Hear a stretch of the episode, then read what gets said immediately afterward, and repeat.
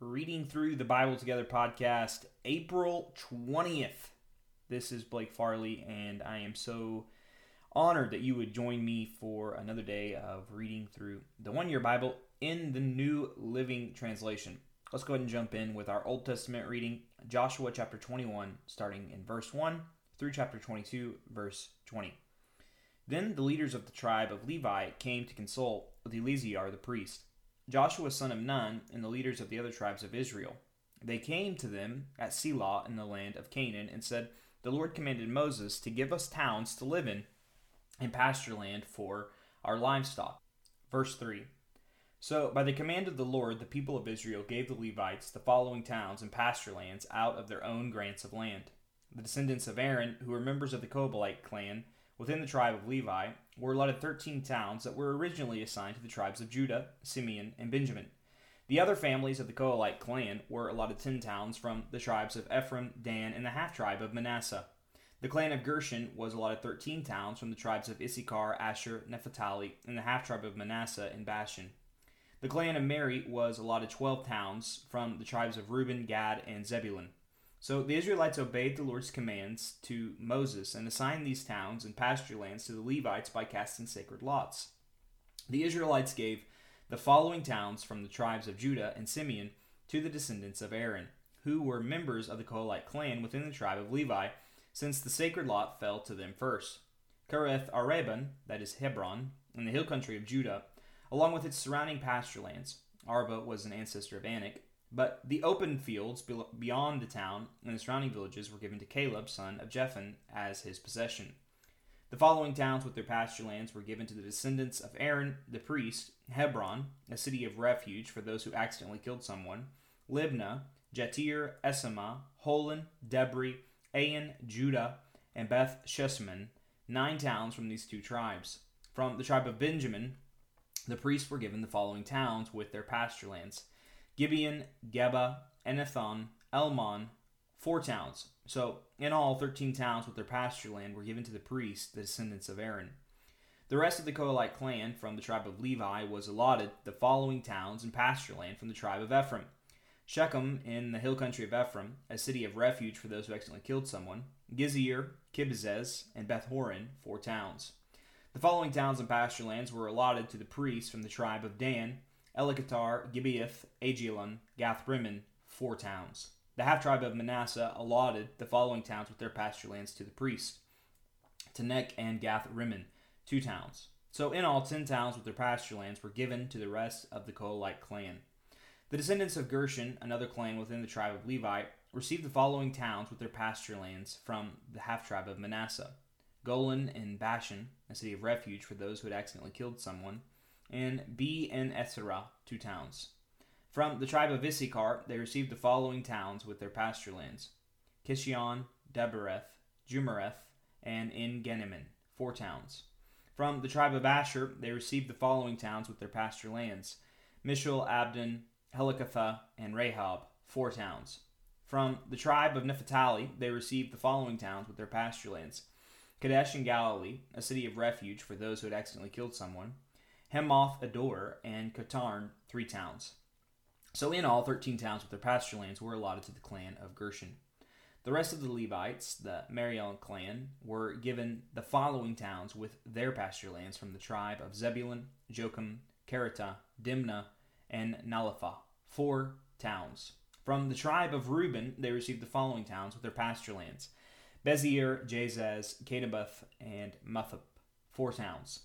From the tribe of Gad, they received the following towns with their pasture lands: Ramoth and Gilead, a city of refuge for those who accidentally killed someone; Mahian, Heshbon, and Jezer, four towns. So, in all, twelve towns were allotted to the clan of Merari. The total number of towns and pasture lands within Israelite territory given to the Levites came to forty-eight. Every one of these towns had pasture lands surrounding it. So the Lord gave to Israel all the land he had sworn to give their ancestors, and they took possession of it and settled there. Boom. Verse forty-three, God's promise fulfilled. The promise we saw all the way back in Genesis. It's been building, it's been building, it's building. Verse forty-three, whew, God gave it all. And he always does. He is faithful. Same as in Jesus, he has promised us, his people, that if we trust in him, uh, we have a future hope of a land far greater than the promised land It's the true promised land. It's the kingdom of God, where there is no death or sickness or sadness. And we can believe that that promise is true because of what he's already given us through his son Jesus, who lived the perfect life and died the death we deserve to die and decisively rose again. We know that he'll fulfill his promises. Um, I don't know about you, but I want to believe in the guy and trust the guy who uh, defeated death. Like, there's nobody else who can promise that. And not only that, he has given me freedom over the guilt and shame and condemnation I carried for my sins. And I, I know, I know that I have reason to have faith in God because of what he's already done in my life. His Holy Spirit is in me, making me more like Jesus day in and day out and empowering me for his mission. And we see that here in the Old Testament as well. Verse forty-four, and the Lord gave them rest on every side, just as he had solemnly promised their ancestors.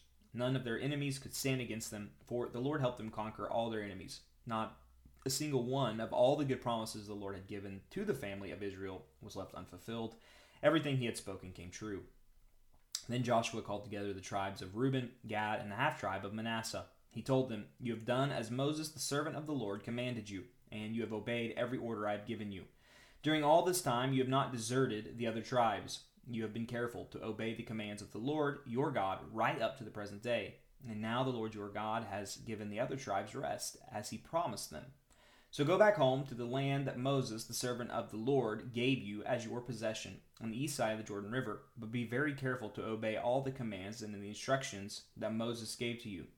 Love the Lord your God, walk in all his ways, obey his commands, hold firmly to him, and serve him with all your heart and all your soul." So Joshua blessed them and sent them away, and they went home. Moses had given the land of Bashan, east of the Jordan River, to the half-tribe of Manasseh. The other half of the tribe was given to the land west of the Jordan. As Joshua sent them away and blessed them, he said to them, "Go back to your homes with great wealth you have taken from your enemies, the vast herds of livestock, the silver, gold, bronze, and iron, and the large supply of clothing. Share the plunder with your relatives." So the men of Reuben, Gad, and the half-tribe of Manasseh left the rest of Israel at Shiloh in the land of Canaan. They started the journey back to their own land of Gilead, the territory that belonged to them according to the Lord's commands through Moses. But while they were still in Canaan, and when they came to the place called Gilead near the Jordan River, the men of Reuben, Gad, and the half-tribe of Manasseh stopped to build a large and imposing altar. The rest of Israel heard that the people of Reuben, Gad, and the half-tribe of Manasseh had built an altar at Gilead at the edge of the land of Canaan on the west side of the Jordan River. So the whole community of Israel gathered at Silla and prepared to go to war against them. First, however, they sent a delegation led by the Phinehas, son of Eleazar, the priest, to talk with the tribes of Reuben, Gad, and the half-tribe of Manasseh. In this delegation, there were ten leaders of Israel, one from each of the ten tribes, each the head of his family within the clans of Israel.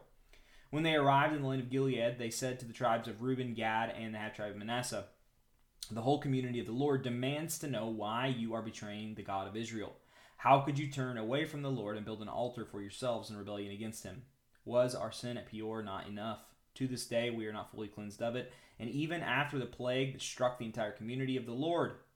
And yet today you are turning away from following the Lord. If you rebel against the Lord today, he will be angry with all of us tomorrow." Pause. They just got the promise fulfilled. And what do they do? They turn against the God who has prom- fulfilled the promise. And yet I can't sit here as a judgmental man because I've received promises of God and the very next day betrayed and rebelled against him. It's part of human nature, and it's why we ought to be so grateful for Jesus. Verse nineteen. If you need the altar... The land you possess, if you need the altar because the land you possess is defiled, then join us in the Lord's land, where the tabernacle of the Lord is situated, and share our land with us. But do not rebel against the Lord or against us by building an altar other than the one true altar of the Lord our God. Didn't divine anger fall on the entire community of Israel when Achan, a member of the clan of Zerah, sinned by stealing the things set apart for the Lord? He was not only he was not the only one who died because of his sin. That concludes our Old Testament reading for the day. Moving on to the New Testament, Luke chapter twenty, verses one through twenty-six. One day as Jesus was teaching the people and preaching the good news in the temple, the leading priests, the teachers of religious law, and the elders came up to him. They demanded, "By what authority are you doing all these things? Who gave you the right?" "Let me ask you a question first," he replied. Did John's authority to baptize come from heaven, or was it merely human? They talked it over among themselves.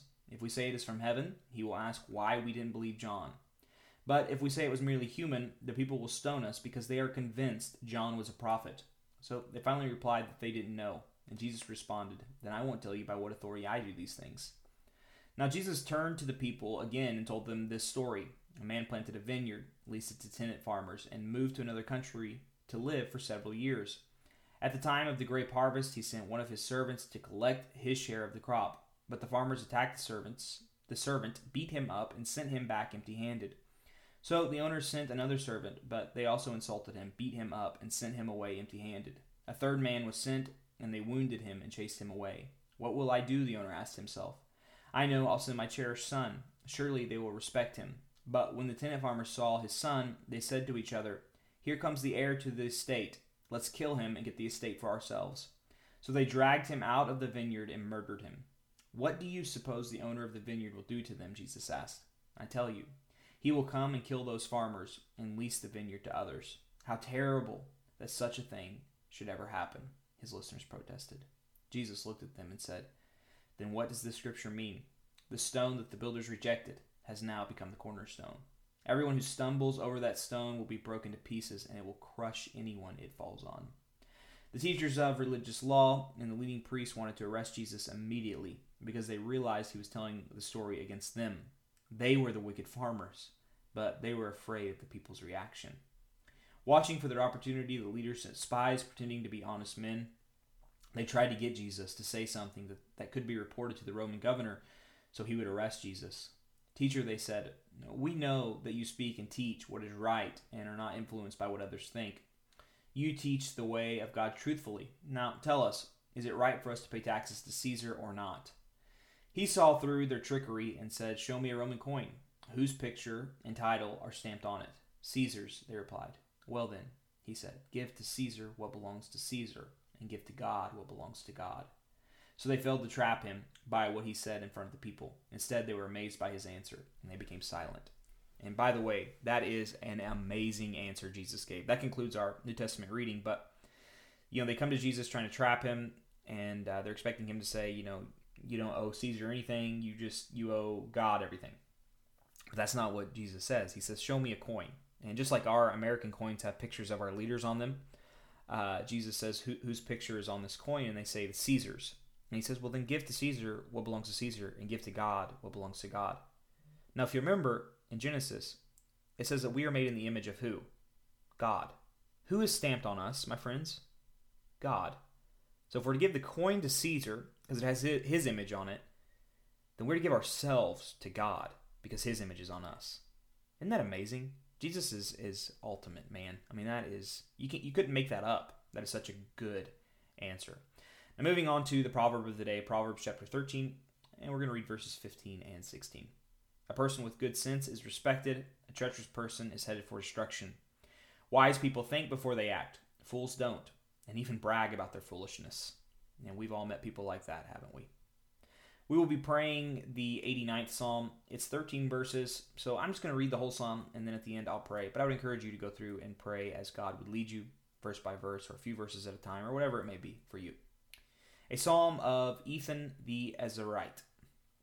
I will sing of the Lord's unfailing love forever. Young and old will hear of your faithfulness. Your unfailing love will last forever. Your faithfulness is as enduring as the heavens. The Lord said, I have made a covenant with David, my chosen servant. I have sworn this oath to him. I will establish your descendants as kings forever. They will sit on your throne from now until eternity. Interlude. All heaven will praise your great wonders, Lord. Myriads of angels will praise you for your faithfulness. For who in all of heaven can compare with the Lord? What mightiest angel is anything like the Lord? The highest angelic powers stand in awe of God. He is far more awesome than all who surround his throne. O Lord of heaven's armies, where is there anyone as mighty as you, O Lord? You are entirely faithful. You rule the oceans. You subdue their storm-tossed waves. You crushed this great sea monster. You scattered your enemies with your mighty arm. The heavens are yours, and the earth is yours. Everything in the world is yours. You created it all. You created north and south, Mount Tabor and Mount Hermon, Praise your name. Powerful is your arm. Strong is your hand. Your right hand is lifted high in glorious strength. Yes, God, you are uh, amazing, to be awed above all else. We can't even begin to comprehend how amazing you are. We think about the most awe-inspiring things in our world, and you are the one who created them. The angels, those who surround your throne, are not as majestic as one and wonderful as you. Oh, Lord, what a psalm of praise. And allow us, Lord, to praise you. Give us a desire and a strength, and show us what you've done for us so that we might praise your name all the more. It is in your name we pray. Amen. Well, thank you for joining me today, and I hope to see you back here tomorrow for another day of reading through the Bible together.